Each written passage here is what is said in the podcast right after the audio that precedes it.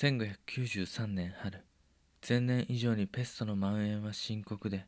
人々は自身と家族の身を案じ不安な日々を過ごしていた。またそれだけではなくスペインの持続的な脅威北海沿岸の低地帯での軍事作戦の長期化インフレと高失業率がロンドンのみならずこの小さな島国の社会全体に暗い影を落としていた。そんな緊迫した空気は世間での外国人排斥やピューリタン排斥をより激しくしていった。ただピューリタン排斥の動きはカトリックをのさばらせないためでもあった。なぜかというとピューリタンの活動家がイングランド国教会の権威を弱めるような行動をとりそれの効果が上がったとすれば結果としてカトリックにとって好都合となってしまうからである。また外国人排斥については商工業に従事するイングランド人たちにとって自分たちの雇用彼らの存在が脅威となりつつあったのだ。1593年4月カトリック取締法が議会を通過した。バーリー卿ウィリアム・セシルは当然積極的にカトリック取締りを進めていた。この国の政治と女王を守るためにはカトリックを徹底的に制御しなければならないとセシルは強く信じていた。もはやウォルシンガムはいない。今までのような大陸での抑制は難しい。対外的なカトリック流入阻止についてもこれまでの取り締まり以上に厳しく行わなければならなかったからだ。その一月後の5月5日外国人居住者に対する過激な攻撃文書の一つがブロードストリートのオランダ人教会内の塀に張り出された。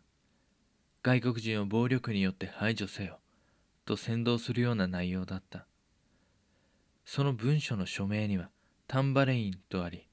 文書に使われている文言はクリストファー・マーローの作品であるマルダ島のユダヤ人パリの大虐殺へのほのめかしもあった。この誹謗文書を作成したのはクリストファー・マーローなのだろうか。そうは考えられない。いくらクリスが過激な言動や目に余る行動を今までしてきたとしても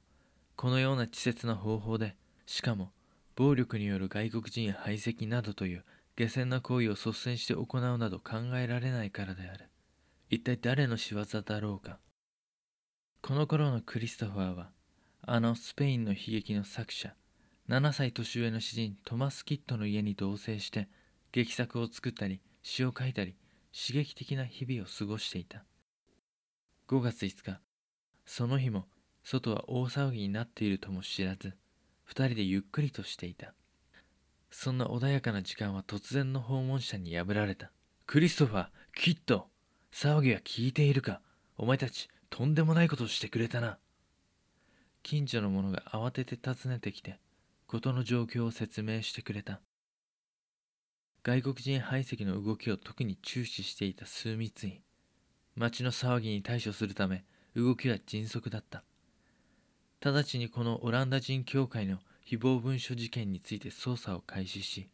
クリスとキッドに嫌疑がかけられた。特に疑われていたのがどちらだったのか。キッドクリスともに最重要人として捜査の手が伸びていた。キッドの作品もクリスのものと同様反体制的であるとみなされていたから両者ともに疑われていたのだろう。また掲示映えする見事な文字で書かれた誹謗文。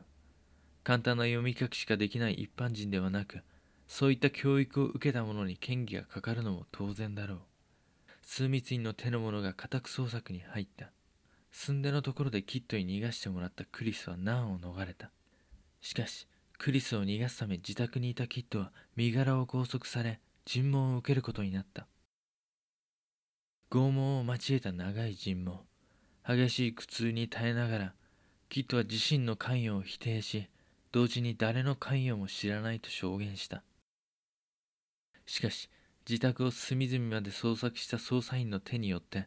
キッドの部屋から異端的内容の写本が見つかってしまったのだ。ここエリザベス朝において無神論と反政府運動は神によって認可された国家権力に対する反逆であるとみなされていたからたとえ劇作のための資料であったとてこの証拠によってキッドは今回の件に関わりがなくとも処罰は免れないと思われた。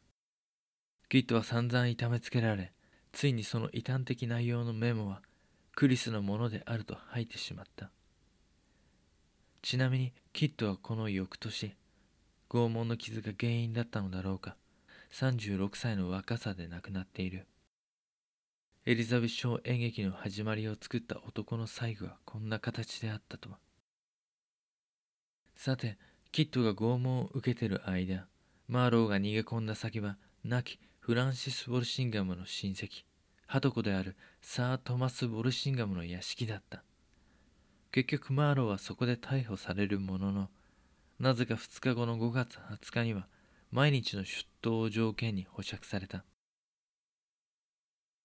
このオランダ人協会誹謗文書事件の背景は枢密院宮廷内の勢力争いの一端であったのかもしれない。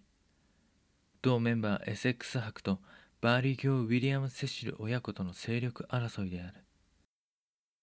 もともとバーリー卿に仕えていた諜報員コルマリーという男はこの事件前にエセックス伯のもとに引き抜かれ仕えている。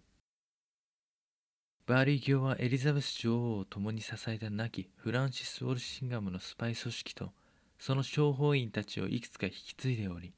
クリスも引き続きこの組織に関係していた。宮廷内はというとエセックス作は依然として自身の派閥影響力の拡大を狙いアンソニー・ベーコンという人物をブレインとして起用し宮廷内の権力動向だけではなく市政の情報収集活動も行っていた。一方対するバーリー卿ウィリアム・セシルはカトリックや過激なピューリタンに神経を尖らせていたが無神論者や異端者の動向はそこまでの脅威ではないと判断し注視していなかった。そこでエセックス伯はこの機会に女王へ自身の力量を示そうと自分の諜報員を使って外国人排斥活動や無神論者の監視に力を入れ始めた。だがそれだけでは満足できずエセックス博はさらに行動に出ることになる。エセックス博は知っていた。刺激的で新しい演劇の力をそしてそれを利用することにしたのだ。新演劇によって引き起こされる市民感情を利用し政情不安定を起こそうと。裏でそういった騒ぎを焚きつける。火をつけた張本人であるのに知らぬ顔で騒動を鎮圧し自分の手柄にすればさらに女王からの信用を得られるのではないかと考えた。具体的にはクルマリーというエセックス作につくダブルスパイを使い劇作家として熱狂的な支持を得ている上無神論者であるという評判が立っていたクリスを利用し騒ぎを起こそうとしたのだ。これはバーリー卿の政策を邪魔する試みでもあった。1593年5月29日クリストファーが巻き込まれた外国人排斥の騒ぎの中以前貨幣偽装事件でクリスを裏切ったリチャード・ベインズ彼は枢密院に取り入ろうと画策し独自に動いていた。その中でクリスが無神論的危険思想の持ち主だとする詳細な情報を入手することに成功していた。そしてそれをもとに告発の手紙を作成しすぐに枢密院に提出した。ベインズのこの垂れ込みは中央からのクリストファー・マーローへの印象を擁護できないまでに悪化させてしまった。クリストファー・マーローは影響力のある人間である。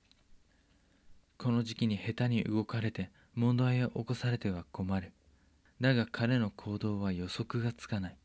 実際何を考えているか面と向かって話しても見当もつかない思考の持ち主である。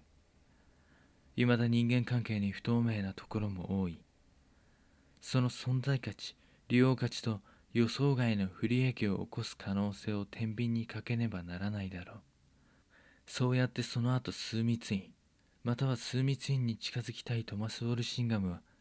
彼に対する態度を決定したのかもしれない。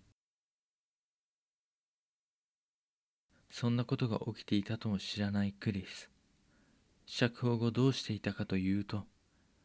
オランダ人協会誹謗文書事件の証人として場合によっては数密院の召喚に応じる必要があったためペストの蔓延するロンドンを離れることはできなかった。そんな状況でクリスの生活はどんどんと苦しくなっていく。例えば新作を書き下ろして劇団に売ればしばらく暮らせるまとまった金にはなったはずが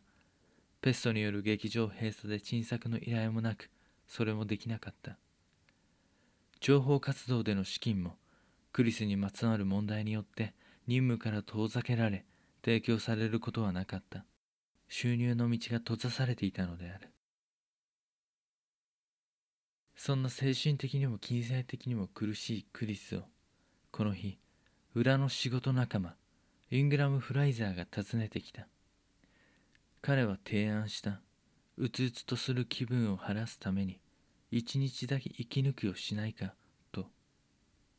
クリスはちょっとの間考えたが結果誘いに乗りロンドン郊外デッドフォートで開かれるエリナー・ブル主催の食事会に参加することになった。そして翌日の5月30日クリスは昼から始まる食事会のためエリナー・ブルの邸宅へ赴いた。自身も思いのほか機嫌が良くなっていることに苦笑した。招待した客として赴いていたから当然おごってもらえるものだと心も軽かった。デッドフォードにあるエリナー・ブルの邸宅は大きかった。彼女はバーリー卿の遠い親戚らしいが夫人自身は食料仕出し屋と提携してパーティー会場を提供するのを生りとしていた。会場には他に多くの客もやってきていた。奥の部屋で待っていたのは3人。クリストファーを誘ったイングラム・フライザーニクラス・スケアーズそれにロバート・ポーリー。いずれも表の顔を持ちながらも裏では諜報員工作員として働く者たちだ。それぞれの近況明るい話題ゲスな金の話など和やかな雰囲気で楽しく飲み食いした食事会だった。そこでクリスは秘密裏な渡航のプロでもあるポーリーが同席していたこともあって自身のこれからを少し話した。近いうちにロンドンを離れてスコットランドに移り住みたいと。そんな話もあったが和やかな雰囲気に包まれていた食事会。長い時間が経った。夕暮れ会場に人はもういない。広間にいた客はどうやら皆帰ったようだ。そうすべてが終わった後だった。